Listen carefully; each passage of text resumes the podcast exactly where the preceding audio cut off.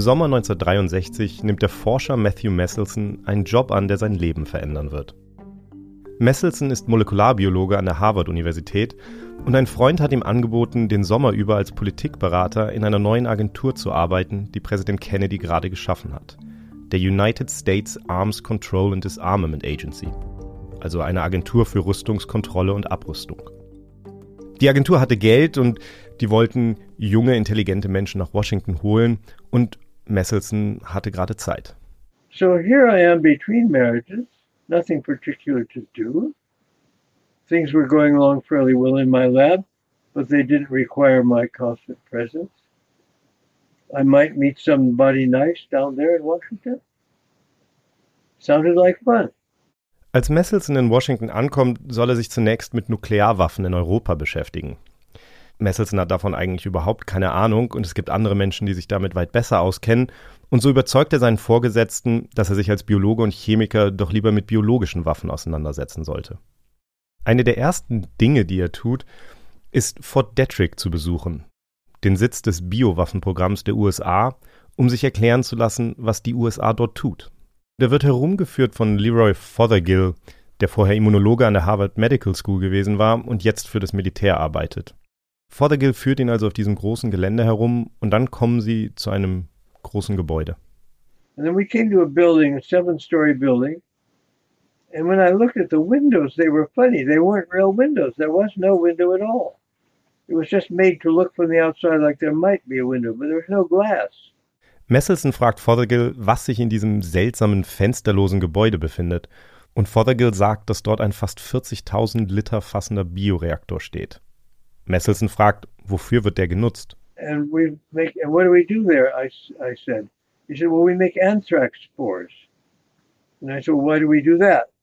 And he said, because anthrax as a strategic weapon is very cheap, much cheaper than nuclear weapons. It could save us a lot of money.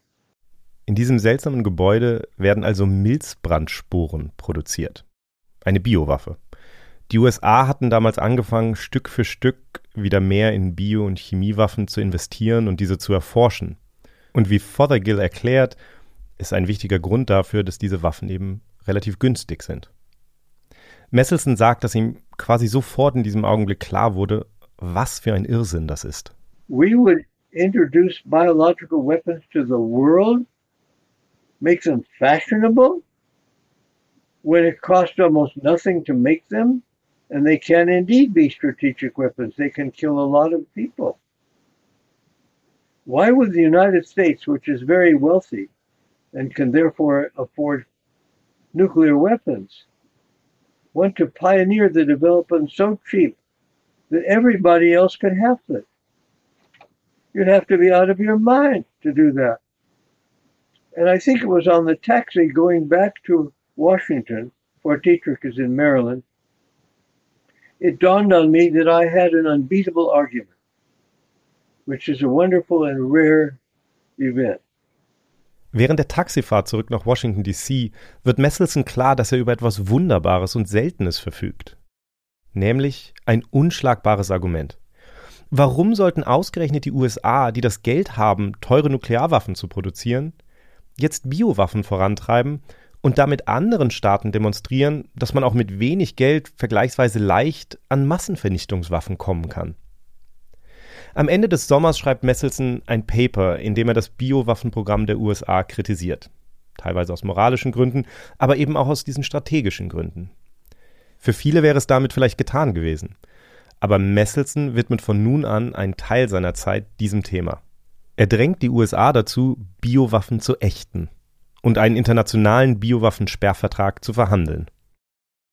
Das passiert tatsächlich. Die Biowaffenkonvention tritt 1975 in Kraft und von da an gibt es alle fünf Jahre eine Überprüfungskonferenz.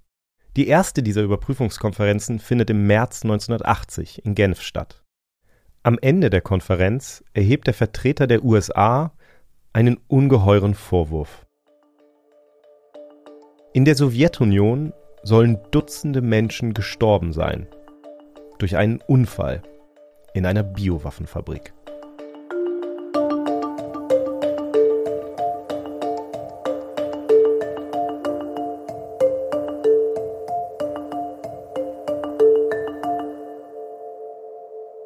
Ihr hört Pandemia, ich bin Nikolaus Seemark und bei mir sind Kai Kupferschmidt, den ihr eben schon gehört habt. Hallo.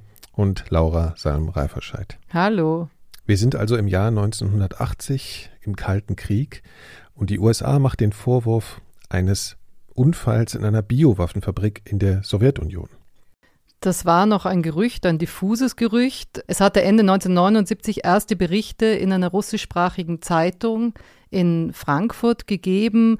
Da wurde geschrieben über Tote und über eine Explosion im April 1979. Dann gab es einen weiteren Bericht, da hieß es, dass in einem geheimen militärischen Stützpunkt in Sverdlovsk oder Jekaterinenburg heißt es heute, ähm, eine Explosion gegeben hat und dass eben Menschen gestorben sind. Was die Amerikaner hellhörig gemacht hat, war, dass es dort ein militärisches Sperrgebiet gab in Sverdlovsk. Es kamen Nachrichtenfetzen heraus, die darauf hindeuteten, dass die Leute an Milzbrand gestorben waren. Milzbrand, das ist ein Stichwort für uns. Was ist denn Kein Milzbrand? Schnaps. Nee. Also Milzbrand ist eine Erkrankung, die durch Bakterien verursacht wird. Die wird häufig auch Anthrax genannt, also so wie im Englischen dann auch Anthrax. Und das sind Bakterien Bacillus anthracis, die ähm, vor allen Dingen dafür bekannt sind, sage ich mal, dass sie Sporen bilden können, die über Jahrzehnte überdauern können. Sporen wie Pilze sozusagen. Das, der Name ist gleich, es geht jetzt darum, also das ist einfach eine Art ähm, andere Lebensform für diese Bakterien, wo die im Grunde genommen in so eine Art Winterschlaf fast gehen und dann eben über Jahre ähm, bestehen können. Und es gibt Experimente, wo man Jahrzehnte später sozusagen diese Spuren äh, wieder erwecken konnte. Das Entscheidende ist, dass diese Bakterien eben ein Gift produzieren, ein Toxin, und das kann eben tödlich sein. Und jetzt gibt es verschiedene Formen von Milzbrand. Zum einen den Hautmilzbrand, das ist die häufigste Form und auch die mildeste. Da wird das Bakterium letztlich über einen direkten Hautkontakt übertragen. Und selbst, obwohl das die mildeste Form ist, das kann in 5 bis 20 Prozent der Fälle trotzdem tödlich enden. Und an der Stelle, wo die Übertragung stattfindet an der Haut, da bildet sich dann so ein Ulkus, so, so ein Bläschen, das von anderen Bläschen letztlich um, umgeben ist. Und dann beginnt das Gewebe da abzusterben und wird halt schwarz. Und tatsächlich der Name Anthrax, das ist das griechische Wort für Kohle oder schwarz. Und daher kommt der Name der Krankheit. Das ist also die eine Form. Dann gibt es Darmmilzbrand. Das ist, wenn man infizierte, infiziertes Fleisch zum Beispiel isst mit diesen Sporen oder mit diesen Bakterien, dann kriegt man blutiges Erbrechen, blutigen Durchfall, ähm, eine Darmentzündung und dann verbreiten sich die Keime und dieser Giftstoff, der produziert wird, der führt dann eben ähm, zu einer Blutvergiftung, zu Herz- und Nierenversagen und das führt so in der Hälfte der Fälle tatsächlich zum Tod. Und dann gibt es als letztes noch den Lungenmilzbrand, der dann entsteht, wenn man diese Sporen einatmet und sich die Bakterien in der Lunge letztlich ähm, verbreiten können. Das ist, kommt manchmal vor, wenn Leute zum Beispiel ähm, Tierhäute geschickt bekommen oder so. Also das ist ein Erreger, der eigentlich Tiere infiziert. Aber wenn Menschen dann zum Beispiel so Tierhäute manchmal haben und da sind diese Sporen dran und dann atmen sie das ein, dann kriegen sie eben so eine Krankheit, die ein bisschen wie eine Grippe anfängt, letztlich so Fieber, Schüttelfrost, Husten, aber dann eben schlimmer wird und in sehr, sehr vielen Fällen ähm, zu, zum Tod führt. Also das ist tatsächlich die gefährlichste Form. Und gibt es irgendeine Therapiemöglichkeit? Ja, da es ein Bakterium ist, kannst du dir schon denken, man kann natürlich mit Antibiotika behandeln. Das Problem da ist, dass man natürlich relativ früh ansetzen muss. Du kannst dir ja auch vorstellen, diese Bakterien sind natürlich voll mit, äh, mit Gift und wenn man die jetzt abtötet irgendwann, wenn schon sehr viel davon da ist, dann führt das nur dazu, dass dieses ganze Gift freigesetzt wird und häufig ist es dann letztlich auch schon zu spät. Es gibt auch Impfstoffe gegen Anthrax. Also wir haben verhältnismäßig viele, viele Werkzeuge dagegen. Und generell, soweit ich weiß, sind Bakterien, die Sporen bilden, grundsätzlich nicht so leicht zu bekämpfen. Auch, Nicht ne? so schön. Ja. Genau, also weil diese Sporen eben wirklich nicht, nicht ganz so leicht zu bekämpfen sind. Und das ist auch einer der Gründe, warum gerade Milzbrand eben immer wieder als Biowaffe erforscht wurde. Philippa Lenzos ist Soziologin und sie erforscht Biowaffen am King's College in London. Und sie hat mir erklärt, welche Eigenschaften Erreger haben müssen, um als Biowaffen geeignet zu sein.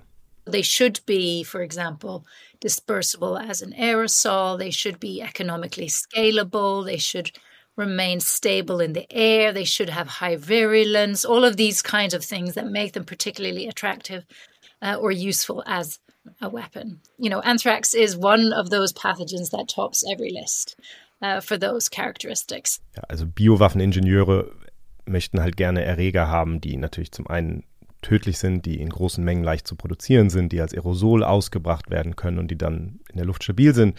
Und wie Lenzos sagt, Milzbrand hat halt diese Eigenschaften und darum ist es auch immer wieder benutzt worden äh, in Biowaffenprogrammen. Um mal ein Beispiel zu geben, die Briten haben während des Zweiten Weltkriegs tatsächlich äh, Milzbrand nicht nur untersucht als Biowaffe, sondern waren auch bereit, es einzusetzen. Und zwar hatten die vor, fünf Millionen Leinsamenkuchen, die mit Milzbrandsporen verunreinigt waren, über Deutschland abzuwerfen.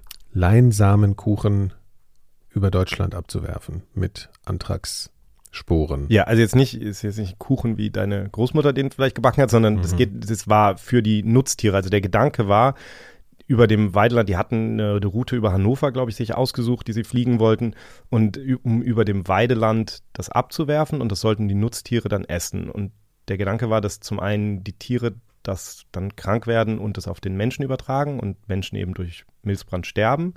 Dann aber auch die Tiere sterben und dadurch eine Hungersnot noch ausgelöst wird und die, die Prognosen waren, dass dadurch Millionen Menschen in Deutschland eben sterben würden das war so weit gediehen, das Ganze, dass das alles fertig war. Also diese Leinsamenkuchen waren auch fertig und man hat den Sommer 1944 dafür anvisiert gehabt.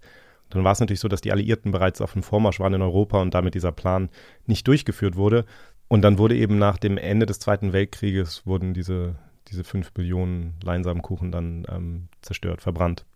Zynischerweise hieß das Ganze dann auch noch Operation Vegetarier.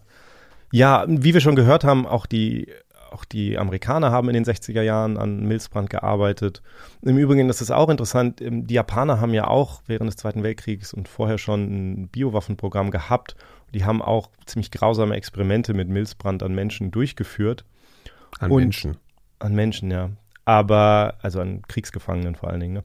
Aber die Amerikaner haben dann später bei den Tokyoter Prozessen, also sozusagen bei dem Äquivalent in Japan zu den Nürnberger Prozessen, eben die Biologen und die Ärzte nie vor Gericht gestellt, weil eben die Daten, die sie in diesen Experimenten gewonnen hatten, so wertvoll waren für die Amerikaner, dass sie ihre Immunität quasi gegen diese Daten eintauschen konnten, sagt Philipp Alenzos. The Tokyo trials that are uh, sort of equivalent to the Nuremberg trials never really featured the biologists and the medical doctors who were part of that Japanese uh, biowarfare program because the anthrax data was so valuable to uh, the United States.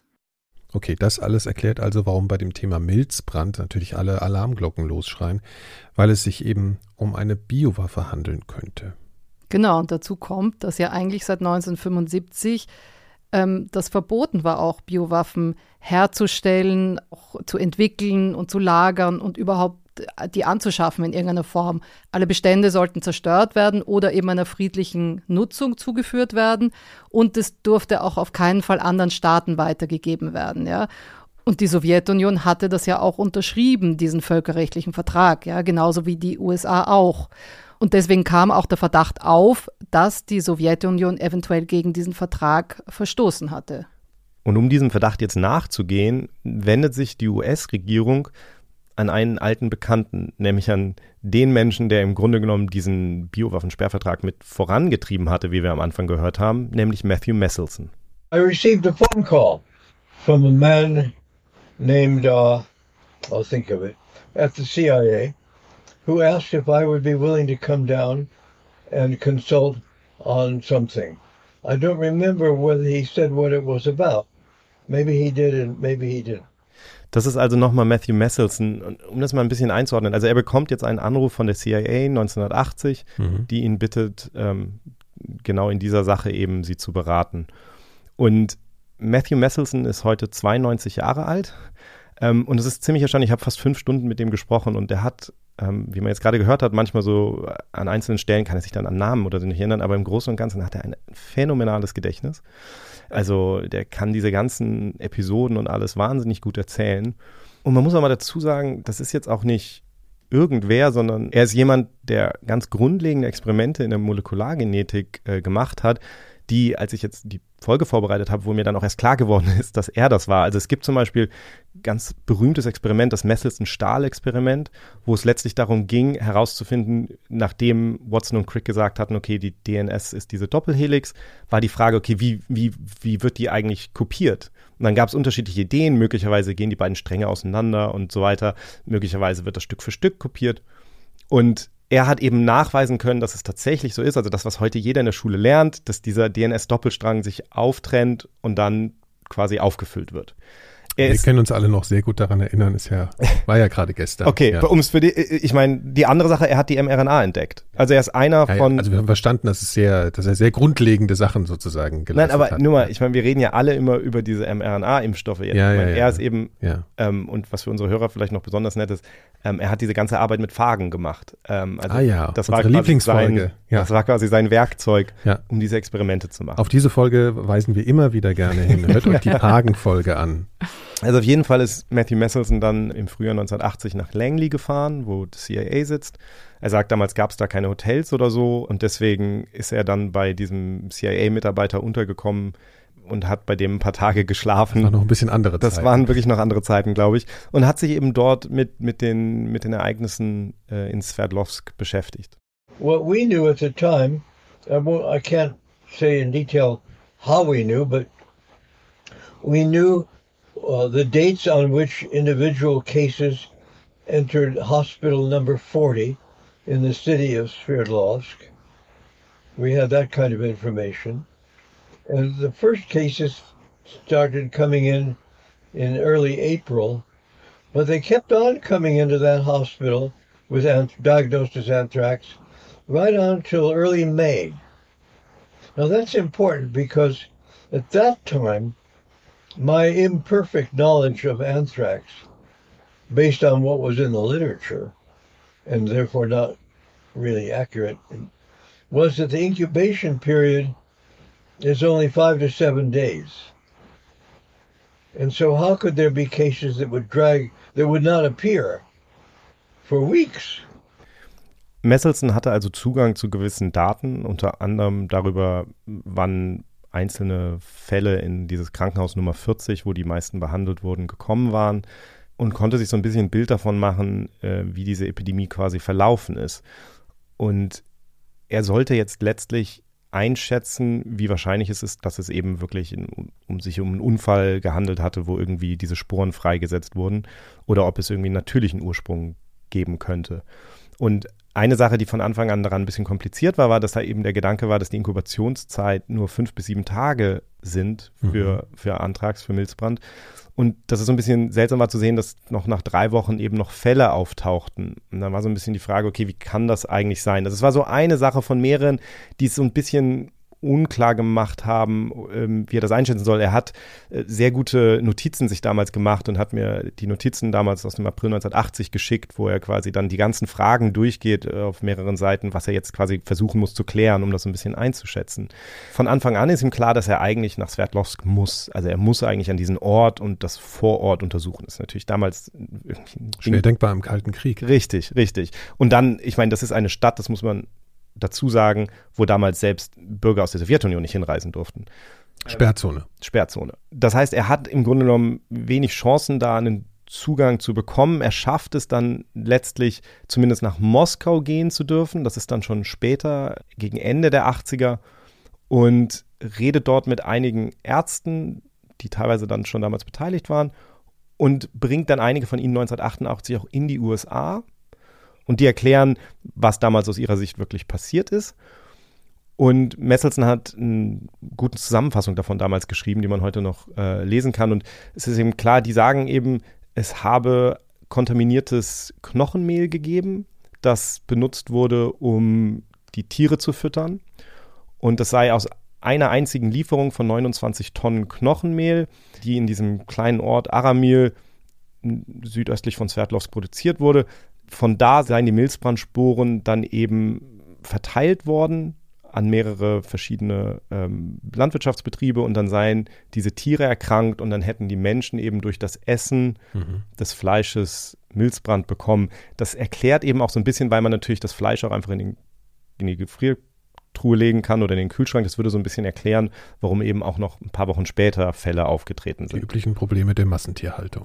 Genau. Und jetzt ist es so, dass natürlich viele Leute sagen, sie glauben das den, den, den, den nicht der Sowjetunion, diese offizielle Erklärung.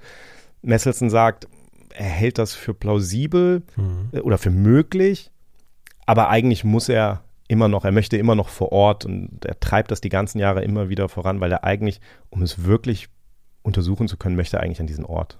Und um das nochmal klar zu machen, also er macht das, er betreibt diese Bemühungen und diese Gedanken und diese, diese, diese Energie investiert er da über Jahre. Ne? Also es ging über zehn Jahre, dieser Prozess, den du jetzt beschrieben hast. Ja, ja, und er hat mir auch eine Stunde lang erzählt von all den verschiedenen Bemühungen und die Briefe, die er geschrieben hat und die, mhm. die russischen Forscher oder die Botschafter, über die er gegangen ist. Und der hat, hat schon viel versucht. Das genau, und das so, war halt ja. Anfang der 80er nicht möglich und das ändert sich dann erst langsam Ende der 80er natürlich. Genau, und Messelsen schafft es eben, wie gesagt, nicht nach Sverdlovsk, aber ein anderer Ausländer eben schon. Und zwar ist das Peter Gumble, ein Journalist, der damals für den Wall Street Journal geschrieben hat. Und er wurde 1988 als Außenkorrespondent nach Moskau geschickt. Das war kurz nach Tschernobyl. Es war der Höhepunkt von Gorbatschow, Glasnost, die Reformbewegung hat angefangen. Und plötzlich konnten die Leute reden. Ja, es war plötzlich möglich, dass mhm. also dieses Land hat sich plötzlich etwas geöffnet. Ja. Und das war natürlich super spannend für einen Außenkorrespondenten. It was a very exciting time, particularly to be a foreign correspondent there, because most of the previous or 50 years at least, you had been locked up in a in a compound in Moscow. It was very hard to travel. It was very hard to speak to people, and suddenly it changed. And suddenly there was the opportunity to get out of Moscow, uh, and there was an opportunity to actually talk to people um, who were no longer frightened of talking to a foreign correspondent. So as a journalist, it was fantastic. It was the most exciting period of my life. Also es war die aufregendste Zeit seines Lebens, weil er konnte plötzlich mit Leuten reden und die hatten keine Angst mehr, mit ihm zu reden. Und er konnte plötzlich reisen im Land. Vorher waren die Außenkorrespondenten sozusagen in Moskau in einem Compound eingesperrt. Wenn sie raus wollten aus Moskau, mussten sie ein Telex schreiben ans Auswärtige Amt und haben dann wahrscheinlich wochenlang keine Nichts Antwort gehört. bekommen. Ja. Und meistens, wenn sie eine Antwort bekommen haben, war es dann halt so, nein, nein. sorry, dürft's nicht. Und dann war es, jetzt ist das Jahr 1990 für ihn, dann hat es plötzlich geheißen, okay, ähm, wenn ihr innerhalb von 24 Stunden keine Antwort bekommt, dann heißt das, ihr könnt fahren. Ja? Ah, also er sagt, das Erste, was er gemacht hat, ja, genau, genau. Mhm. Das Erste, was er gemacht hat, er hat Sverdlovsk auf einen Zettel geschrieben und hat gesagt, ich will nach Sverdlovsk und hat dann sofort den Flug gebucht. Der Grund, warum er unbedingt nach Sverdlovsk fahren wollte, war natürlich, weil es war dieses militärische Sperrgebiet. Er sagte, dort werden wahrscheinlich Leute leben aus der militärischen Elite. Das hat ihn interessiert. Ich meine, das war seit 40 Jahren ist da kein Fremder oder auch selbst Russen konnten dort nicht ja, hin. Wie gesagt, ja. war eine Sperrzone. Mhm. Und es war auch spannend, weil das war auch der Ort, wo 1918 die Romanows exekutiert worden sind. Also das war ja die Zarenfamilie, die von den äh, Bolschewiken erschossen wurden. Ja. Übrigens war was, was ich gelernt habe beim, ähm, bei dieser Geschichte auch. Sverdlovsk ist benannt nach äh, Jakov Sverdlov und das war der sozusagen der Getreue von Lenin, der diesen Befehl gegeben hat, äh, die Zaren umzubringen in dem Augenblick. Und darum heißt die Stadt in der Sowjetunion Sverdlovsk und jetzt wieder Jekaterinburg. Genau. Also das war auf jeden Fall ein extrem spannender Ort und Peter Gamble wollte da unbedingt hin. But it was also a strange place because uh, there were lots of uh, lots of secrets, and the biggest secret of all was uh, what had really happened in April 1979. Also ein Ort der Geheimnisse und das größte Geheimnis war natürlich, was ist im April 1979 dort passiert. Das wollte er natürlich auch herausfinden. Er hat sich in Sverdlovsk dann mit einer Journalistin zusammengetan, mit Natalia Zenova. Über die redet er bis heute in extrem hohen Tönen, weil sie eine der ersten Journalistinnen, russischen Journalistinnen war, die damals in einer Wochenzeitung über Sverdlovsk und über den möglichen Laborunfall berichtet hat. Sie selbst hat gelebt in Sverdlovsk, kannte sich dort also wirklich gut aus und Gumbel hat sie kontaktiert, um zusammen mit ihr dort zu recherchieren. Er ist dann dreimal nach Sverdlovsk gefahren, 1990 zweimal und 1991 nochmal. Und durch seine Artikel kam auch erstmal wirklich zutage, was da sozusagen menschlich auch passiert ist. Das war ja ein Drama, nicht? Man redet da immer über irgendwelche Antrags und ich weiß nicht was, aber da sind ja Menschen gestorben. Ich erzähle hier jetzt nur ein Beispiel aus einem seiner Artikel, die er später schreibt. Und zwar geht es hier um Mikhail Markov. Das ist ein fitter 46-Jähriger, der nicht einen Tag von seiner Arbeit je verpasst hat. Und der kam eben eines Abends 1979 mit einem Husten, mit einem wirklich schlimmen Husten nach Hause. Und innerhalb von Stunden hat er ein hohes Fieber entwickelt. Das ist immer höher geworden. Er konnte kaum mehr atmen. Er ist ins Spital und wenige Stunden später war er tot. Die offizielle Todesursache hieß damals bakterielle Pneumonie. Und Gumbel schreibt eben, dass seine Frau sich erinnert, dass der Arzt gesagt hat, dass seine Lungen ausgeschaut haben wie geliertes Fleisch. Also und sehr denaturiert sozusagen, also genau. Und, mhm. und die Frau hat eben sozusagen sein Todeszertifikat in der Hand gehalten und sozusagen an die Brust gedrückt. Und er beschreibt das und waren, also man darf nicht vergessen, das waren wieder mal Menschen, die betroffen waren durch diese ganzen Ereignisse und da sind eben Menschen gestorben. Ja, es war qualvolle Art und Weise. Genau. Aber Gamble hat eben sich nicht nur die Geschichten von den Menschen angehört, sondern hat auch Investigativarbeit geleistet. Also er ist hingefahren und hat versucht, ra wirklich rauszufinden, was ist da passiert. Ja, man darf nicht vergessen, das war natürlich das Ganze war Sperrgebiet, aber es gab dann auch noch den militärischen Compound 19 zum Beispiel und da konnte man natürlich, da durfte das überhaupt nur das Militär, Einrichtung genau sozusagen. so, mhm. ja, da hat er natürlich keine Chance gehabt, da reinzukommen. Aber was er gemacht hat, er hat wirklich viele Leute befragt und hat einfach Unstimmigkeiten aufgedeckt in der Erklärung von den Russen. Also in dieser Erklärung, dass das irgendwie jetzt verunreinigtes Fleisch war. Er hat zum Beispiel 35 Familien von Verstorbenen ausfindig gemacht und mit denen gesprochen und ist eben draufgekommen, dass die alle relativ nah voneinander gewohnt haben. All of them lived downwind from the place that was supposed to be, that the Americans said was the, the biological warfare laboratory. So it wasn't that a random, you know, people had been eating the meat from all over the place and, and, and had died. They were all living in a very small area, pretty close and just downwind from this chemical uh, biological warfare plant, which is called the military compound 19. es war ihm sehr auffällig, dass die alle in der gleichen Windrichtung von diesem Militärstützpunkt 19 gelebt haben, die, die betroffen waren. Er hat auch noch eine weitere Unstimmigkeit aufgedeckt. Und zwar hieß es in dem Bericht von den Sowjets ja, dass das Antrags gegessen wurde. Er hat aber dort mit Pathologen gesprochen und die hatten noch Gewebeproben aus dem Lungenbereich und die Pathologen haben gemeint, das deutet darauf hin, dass es Lungenmilzbrand war. Wir haben ja am Anfang gelernt, es gab diese unterschiedlichen Varianten und der Lungenmilzbrand ist ja besonders der tödlichste, tödlich. genau. Ja. I found local pathologists who had actually cut up the bodies and done the postmortems. And uh, one of them um, had, sort of gave me, um, she was very excited about this because anthrax is such a rare disease if you're a, if you're a pathologist. So she had actually amazingly kept quite a few samples in formaldehyde jars in her basement all these years. So I went, so she showed me these jars of people's lungs, which had been completely scarred by, by the anthrax. So clearly, and, and her, you know, what she said and what her colleagues said, who I talked to, who were the pathologist who'd done the postmortems, was, was clearly uh, this had been an airborne carried uh, disease. It wasn't something that you had eaten. Man darf nicht vergessen, das war ja zehn Jahre später fast oder mehr, wo der Gumbel dort war und er hat mit den Pathologen gesprochen, die damals diese Fälle sozusagen ähm, untersucht, haben. untersucht haben. Und die haben einfach, weil Anthrax sowas Spannendes ist, also in ihren Augen, haben die dann wirklich Proben genommen, teilweise ganze äh, Lungenstücke und haben die in Formaldehyd versteckt im Museum von diesem, von diesem Spital damit das nicht weggenommen wird. Weil wenn die Sowjets sozusagen Beweise unterschlagen wollten, also die wollten das wirklich aufheben, weil die das wirklich gesehen mhm, haben, okay, das mhm. stimmt was nicht, weil es hat ja geheißen, das ist durch den Magen gegangen, aber in Wirklichkeit waren es ja die Lungen, ja. die betroffen waren. Gumbel schreibt dann diese Unstimmigkeiten und seine Erlebnisse aus Sverdlovsk in einer Artikelserie auf im Oktober 1991 und zwei Monate später zerbricht dann tatsächlich die Sowjetunion. Er hat halt gedacht, da wird mehr sozusagen Bohai gemacht um seine Artikeln. Aber also das, das, war natürlich dann ein größeres Ereignis. ja, blöd gelaufen. Das passiert ja manchmal im Journalismus so. Das kennen wir alle. Auf einmal löst ein Thema ein anderes ab und dann ist die Story kaputt. Aber die Recherchen zeigen ja schon, dass die offizielle Erklärung höchstwahrscheinlich doch nicht so ganz korrekt war, um es mal vorsichtig zu vermuten.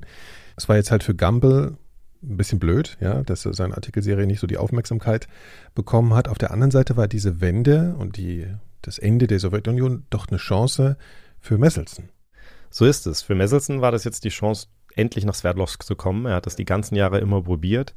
Und jetzt schafft er das endlich. Er stellt ein Team von Forschern zusammen, ähm, unter anderem auch seine Frau, Jean Gilman, die Soziologin ist, äh, und Pathologe, ein paar andere Menschen.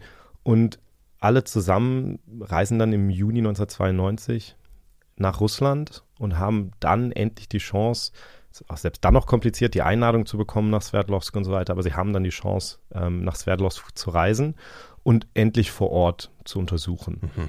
Hat er wirklich viele Jahre warten müssen. Er hat viele Jahre warten müssen und er hat die ganzen Jahre äh, sich nie so ganz klar positioniert. Er ist eben Wissenschaftler und er, ihm geht es darum, jetzt wirklich wissenschaftlich eindeutig nachzuweisen, was da passiert ist. Vielleicht ganz kurzer Exkurs, aber ein Grund, dass er da vielleicht auch eher skeptisch war, der hatte schon mal so eine Erfahrung gemacht, wo er, ähm, wo es Vorwürfe gab, das ist die, die Episode heißt Gelber Regen. Gelber Regen. Gelber Regen. Und zwar war das der Vorwurf, dass die laotische Armee, also in Laos mit Unterstützung der Sowjetunion, chemische Waffen eingesetzt hätten. Und zwar unter anderem gegen die Hmong, das ist äh, ein indigenes Volk dort, das die Amerikaner unterstützt hatte. Und der Vorwurf war, dass Giftstoffe von Schimmelpilzen unter anderem eines, das T2-Toxin heißt, mhm. von Flugzeugen aus und von Helikoptern versprüht worden sei, um letztlich zum Beispiel die Hmong zu bestrafen für ihre Unterstützung der USA. Messelson war damals auch damit beauftragt worden, sich das anzugucken und er kommt dann zu dem Schluss, dass dieser gelbe Regen, dass es sich dabei tatsächlich um Ablagerungen von Bienenkot handelt.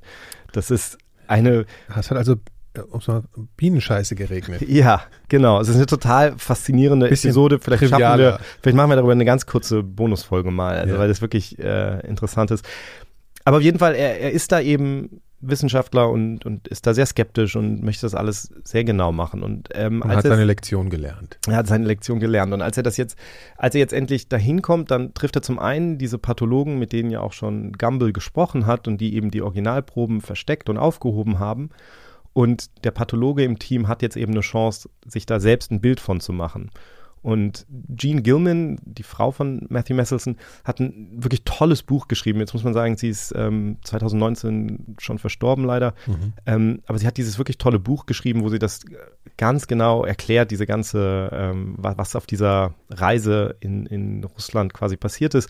Und Jetzt hatte eben der Pathologe die Chance, sich da ein eigenes Bild von zu machen. Und es ist nicht so leicht zu unterscheiden zwischen, zwischen Darmmilzbrand und Lungenmilzbrand. Aber er wird dann durch diese Proben relativ schnell überzeugt davon, dass es tatsächlich sich um Lungenmilzbrand handelt. Was eben ein Argument dafür ist, dass es nicht, ja. dass die offizielle Erklärung nicht stimmen kann. Dass sie nicht durch das aufgenommene Fleisch gestorben sind. genau. Leute. Aber das Entscheidende, die entscheidende Arbeit macht in diesem Fall eigentlich äh, die Soziologin, also Jean Gilman. Die kommt nämlich bewaffnet, sage ich jetzt mal, mit einem Koffer mit 100 Exemplaren von einem Fragebogen, den sie entworfen hat, ähm, auf Russisch mit dem sie die Leute befragen möchte, die Hinterbliebenen von Menschen, die damals gestorben sind oder auch Menschen, die damals überlebt haben und will im Grunde genommen genau feststellen darüber, wo waren die Menschen rund um diesen Zeitpunkt, als das passiert ist, als sie sich vermutlich angesteckt haben und will damit im Grunde untersuchen, wie war die Verteilung der Fälle damals. Und also in Bezug auf den Ort. Auf den Ort, also genau. Also ähnlich eigentlich auch, was Gumbel gemacht hat, nur natürlich viel genauer und viel, ja. Genau, und es ist gar nicht so leicht, überhaupt erstmal die Namen dann herauszufinden. Also einer der ersten Orte, an die sie gehen in Sverdlovsk, ist der Friedhof. Und dann gibt es so eine Sektion von dem Friedhof, wo diese ganzen Opfer von damals begraben liegen oder sehr viele es ist auch ganz interessant, dass das so ein bisschen, dass man so das Gefühl hatte, man hat die auch so an einer bestimmten Stelle begraben, weil man auch irgendwie so ein bisschen äh, sicher sein wollte, also weil eben auch die Spuren so lange überleben können, mhm. die sind auch sehr besonders tief beerdigt worden und so. Auf jeden Fall gehen sie dahin und dann können sie auf den Grabsteinen eben die Namen ähm, sehen von diesen Menschen und sehen dann ja auch an dem Todesdatum, dass es tatsächlich sich hier um die Menschen handelt, die damals gestorben sind während dieses Ausbruchs. Und dann zieht sie los mit einer Übersetzerin und macht eben diese Interviews. Und als sie dann zurückkommen in die USA, setzt sich Messelson eben hin, auch mit diesen Daten und fängt an, die auf dieser Karte einzutragen. So little by little I'm putting points on this map. And little by little it's becoming apparent that most of them lie in a straight line. And the three or four that don't because Gene had asked people what was their occupation. These were truck drivers. So they may well have driven through the plume, even though the garage where they got their trucks in the morning were not on the line. So that, oh, that's also very interesting. So everything fit together. Also diese Punkte, die er dann auf dieser Karte einzeichnet, die liegen eben fast in einer geraden Linie. Und was man dazu sagen muss, diese gerade Linie entspricht genau der Linie, wenn man sich die Windrichtung an dem Tag anguckt. Also die meteorologischen Daten hatte er bereits, die genau sagen in Windrichtung liegen von dieser Compound 19, mhm. ähm, also von, von dieser Biowaffenforschungsstation. Und das passte also alles zusammen. Es gab ein paar Punkte, die nicht genau in dieser Linie lagen, aber das waren zum Großteil eben ähm, äh, Kraftwagenfahrer, die möglicherweise, wenn es dann so eine Wolke gab oder so, die da durchgefahren sind. Ja, ich müsste es, glaube ich, nochmal sagen, weil du sagst, das passt alles zusammen. Also die, der Gedanke, der dahinter steckt, ist ja eben, dass es da ausgetreten ist und die Luft mit dem Wind durch, also übertragen wurde, also und die Leute da mehr oder weniger durchgefahren sind. Ne? Also genau. Also diese Truckdriver. Und hinzu kommt, dass man zu diesem Zeitpunkt auch ein bisschen mehr nun wusste über Milzbrand und auch wusste, dass wenn man diese Sporen einatmet, dass die nicht immer sofort aktiviert werden wieder, sondern dass es manchmal Wochen dauern kann, bis die wieder quasi anfangen, sich zu teilen, die Bakterien. Und das erklärt auch so ein bisschen, was ja am Anfang so ein Rätsel war, wie kann es sein, wenn die wirklich alle irgendwie damals ähm, da unmittelbar infiziert wurden, wie kann es dann sein, dass es Wochen später noch Fälle ja, gab? Ja. Also es passt tatsächlich, wie er sagt, dann alles zusammen. Und er schreibt, also dieses ganze Team schreibt dann 1994 äh, in Science ein Paper, das erscheint. Das heißt einfach noch einfach nur der Sverdlovsk-Milzbrandausbruch von 1979. Da legen sie eben diese ganzen Daten dar und zeigen eben, dass es wissenschaftlich sehr gut nachgewiesen werden kann, dass es offensichtlich äh, sich gehandelt haben muss um Lungenmilzbrand, der von dieser Biowaffenfabrik aus sich ausgebreitet haben muss in Windrichtung. Offensichtlich sind da irgendwie Milzbrandsporen ausgetreten und mit dem Wind verbreitet. Und mit dem Wind verbreitet worden. Und es geht dann noch weiter. Also da sind noch mehr Daten in dem Paper. Man sieht dann auch, es gab dann auch einzelne Fälle von Tieren natürlich, weil natürlich auch Tiere sich infiziert haben. Und die waren auch in diesem Vektor sozusagen. Genau, die waren dann teilweise noch weiter weg. Also mhm. da, vielleicht weil die dann eben grasen oder so noch mehr von diesen Sporen ja. aufnehmen mit der Zeit. Ja. Ähm, so dass äh, diese ganzen Daten die er dann 1994 präsentiert, eben das, diesen, dieses sehr deutlich machen, was damals tatsächlich passiert sein muss. Es ist interessant, weil das für mich äh, erzeugt das auch so ein Gefühl oder so eine Erinnerung an so an so Datenjournalismusprojekte. Ne? Also das ist irgendwie so ein sehr moderner Rechercheansatz, der dann kann man sich auch gerade wie so eine Google Maps dann vorstellen. Ne? Also es ist wirklich sehr. Das ist was, wo ich schon häufig drüber nachgedacht habe. Ich manchmal denke, eigentlich müsste man mal so ein Buch schreiben, wo man einfach so Karten nimmt. Also es gibt ja auch so ein Buch irgendwie Karten, die die Welt erklären. Ja, ja.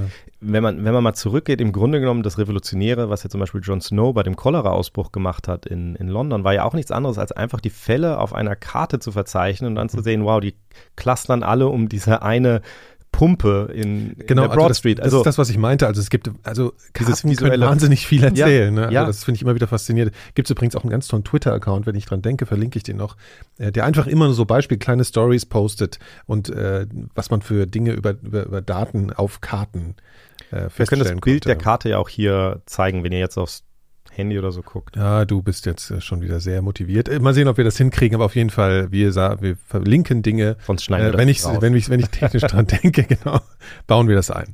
Also ist ja interessant, also was du am Anfang geschrieben hast, dass wir eben, dass jetzt also im Prinzip seine Frau da so die großen Erkenntnisse gesammelt hat über diesen, diesen Fragebogen und dann eben über diese Zuordnung dieser Lokaldaten. Es ist übrigens, wenn, wenn er über seine Frau redet, also wie gesagt, ich habe sehr lange mit ihm gesprochen. Sie ist 2019 gestorben und ähm, wird natürlich sehr emotional, wenn er darüber spricht. Und tatsächlich nicht nur er, auch Philippa Lenzos, die sie auch kannte. Ja, auch die mit beiden, die jetzt noch kommen, mit denen ich gesprochen habe, die haben dies in so hohen Tönen ähm, ja, bewundert und gesagt. Also es muss eine ganz, ja, also ganz besondere Frau gewesen sein, die da irgendwie, und das muss man jetzt eben auch mal sagen, ich meine, wir haben jetzt viel hier mit Messelson gesprochen und mit, mit Gumble, man hätte diese ganze Geschichte, wenn, wenn Jean noch leben würde, hätte man diese ganze Geschichte auch sehr gut durch sie erzählen können. Also das mhm. Buch ist wirklich auch toll zu lesen. Also wirklich. Wir ähm, verlinken es. Ja. Vielleicht an dieser Stelle, jetzt ist sozusagen zu diesem Zeitpunkt klar, ähm, okay, die offizielle Erklärung der Russen hat also nicht gestimmt. Ähm, es gibt dann auch irgendwann ein Eingeständnis von Jelzin, dass es tatsächlich zu diesem Unfall kam. Aber es gibt natürlich noch eine Reihe von Fragen, die wir vielleicht noch kurz beantworten müssen. Und eine ist erstmal die Frage nach der Opferzahl. Das ist also da gab es am Anfang halt wilde Spekulationen und so. Es hat, gab Zahlen von bis zu Tausenden, glaube ich, auch von Opfern am Anfang auch. Genau, das ist nicht so richtig plausibel, auch wenn man sich dann eben, also wenn man die ganzen Daten, die man so hat, nimmt und den Friedhof und die Erinnerungen der Leute, die in den Krankenhäusern gearbeitet haben. Trotzdem können wir natürlich nicht genau sagen, wie viele Leute damals gestorben sind. Die offizielle Zahl ist 68 ähm, und das gibt ja so eine Vorstellung davon, so ungefähr zumindest. Mhm. Okay, du hast ja schon gesagt, dass es noch ein paar offene Fragen gibt. Eine wäre ja, was die Sowjetunion sich davon versprochen hat, weiter an Biowaffen zu forschen. Sie haben ja immerhin auch diesen Vertrag unterschrieben. Also was könnte die Motivation dahinter gewesen sein? Da gibt es äh, verschiedene Antworten darauf und eine hat mir Sonja Ben Wagram Gormley gegeben. Sie arbeitet an der George Mason Universität und beschäftigt sich eben mit Biowaffenprogrammen. Es war so, dass Nixon schon 1969 einseitig angekündigt hatte, dass die USA eben keine Biowaffen mehr erforschen und herstellen würden, sondern eben nur noch an Impfstoffen und ähnlichen Sachen zur Verteidigung arbeiten ja. würden, ja.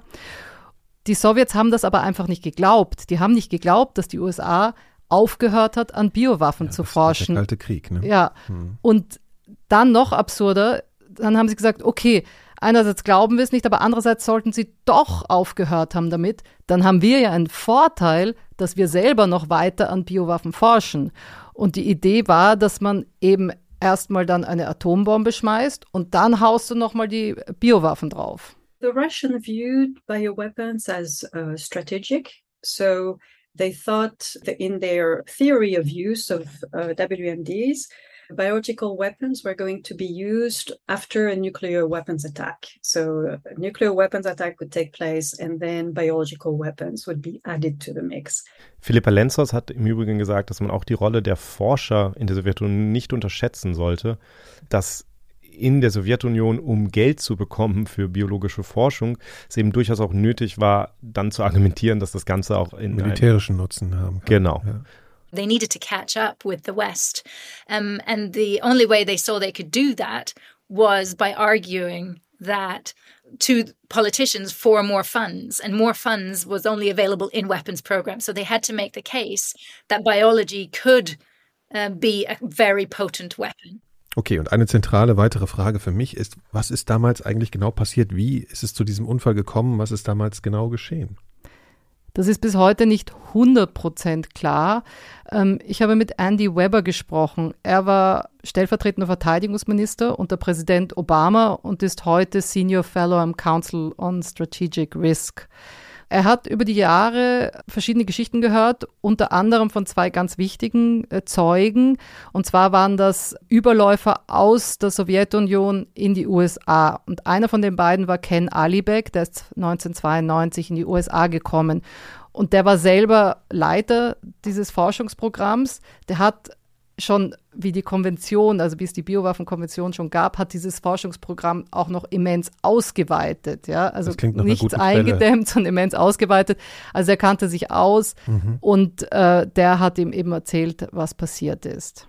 I learned uh, details and essentially it was a um, failure to replace uh, a, a filter uh, in the room where they were drying the anthrax to turn it into a, a weapon. Er erzählt das hier sehr knapp, aber ich erzähle es mal etwas ausführlicher aus den Schriften von Ken Alibek.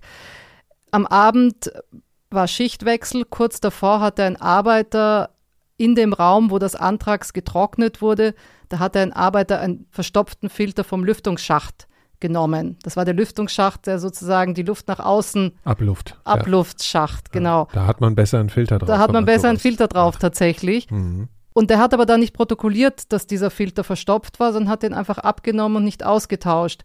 Und man weiß nicht genau, wie lange tatsächlich jetzt Antrags nach außen mhm. geraten konnte, wie viel Gramm das waren, wie viel, das weiß man nicht. Das war so hochpotent, dieses Antrag sowieso, dass da äh, also ja. das war schon genug, das bisschen, was rausgekommen ist. Und das war eigentlich der banale Grund für diese ganze Katastrophe. Einfach menschliches Versagen, wie das ja so oft der, der Fall ist. Getauscht. Jetzt muss man so ein bisschen einschränkend sagen, weil du gesagt hast, der ist natürlich eine gute Quelle.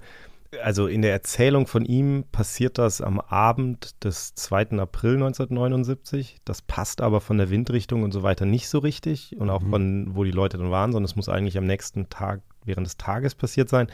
Also da gibt es sozusagen auch da noch Unklarheiten. Im Zweifelsfall ist das natürlich auch eine Geschichte. Also auch er hat das natürlich aus zweiter Hand. Er hat das, er war ja selber nicht da, sondern er hat das dann gehört. Das heißt, was wirklich genau passiert ist, werden wir wahrscheinlich nie haargenau wissen. Es ist sogar so, dass das russische Militär wieder zur ursprünglichen Erklärung zurückgekommen ist, dass es eigentlich am kontaminierten Fleisch lag, das Problem, und nicht an einem Laborunfall.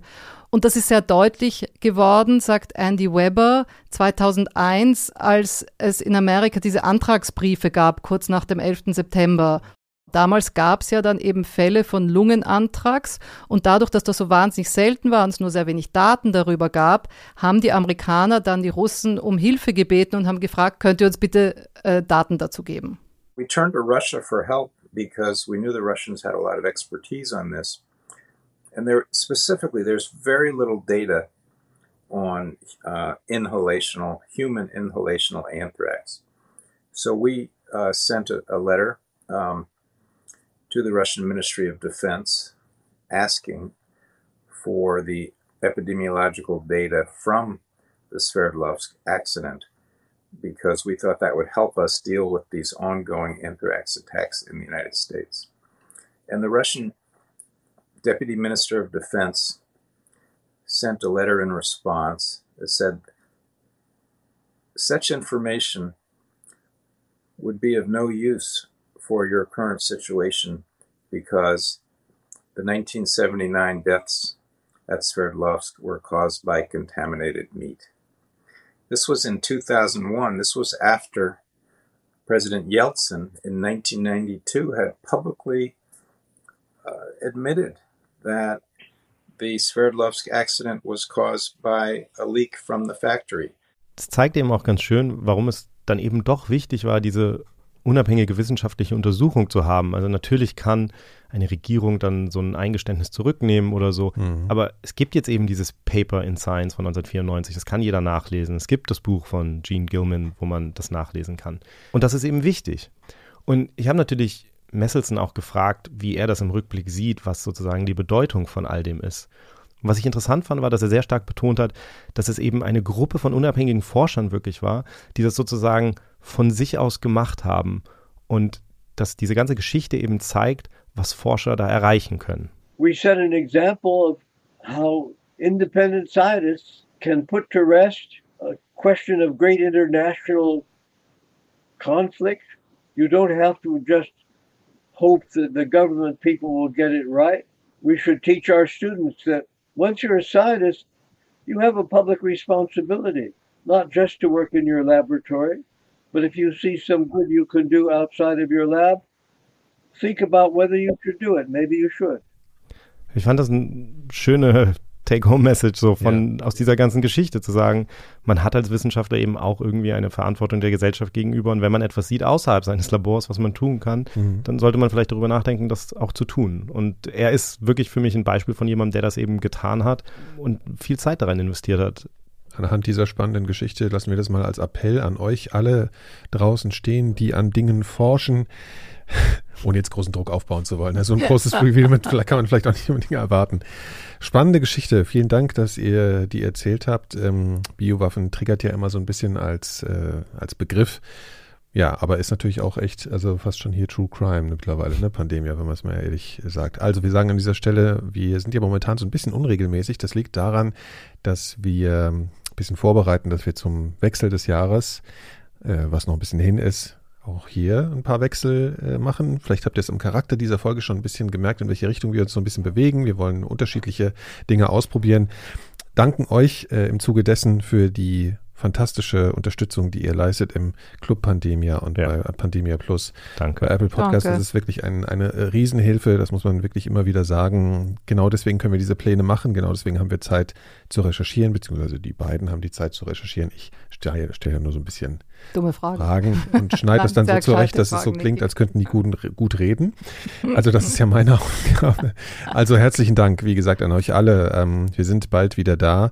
Und Laura hat am Ende, in, ich würde sagen, in Kooperation mit ich mir, glaube, oder? Es war ihr, Eine gemeinsame, ihr genau. beide mehr ja. als ich. ich also was, was jetzt vollkommen klar ist, was hier, genau, also was jetzt vollkommen klar ist, was in dieser Folge natürlich kommen muss, äh, ist natürlich die Metalband Anthrax mit einem äh, Track, um, ich glaube ich, das diskutieren wir noch. Wir wissen jetzt noch nicht genau, welchen wir wirklich Naja, laufen lassen. eigentlich führt ja kein Weg vorbei an Armed and Dangerous. ja, aber der geilere Song ist natürlich ein anderer. Also wir diskutieren das noch. Okay, Ihr wisst, ihr wisst, Niki ihr, ihr, ihr werdet, natürlich selber. ihr werdet er merken, was hier jetzt gleich kommt.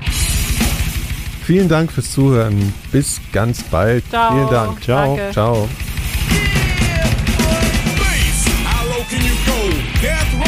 What a brother. Once again, back is the incredible rhyme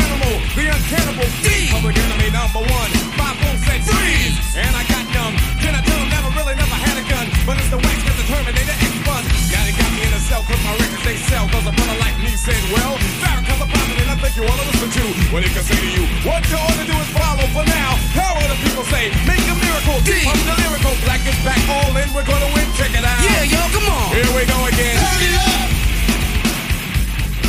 Bring it on. Eine Produktion von 4000 Hertz.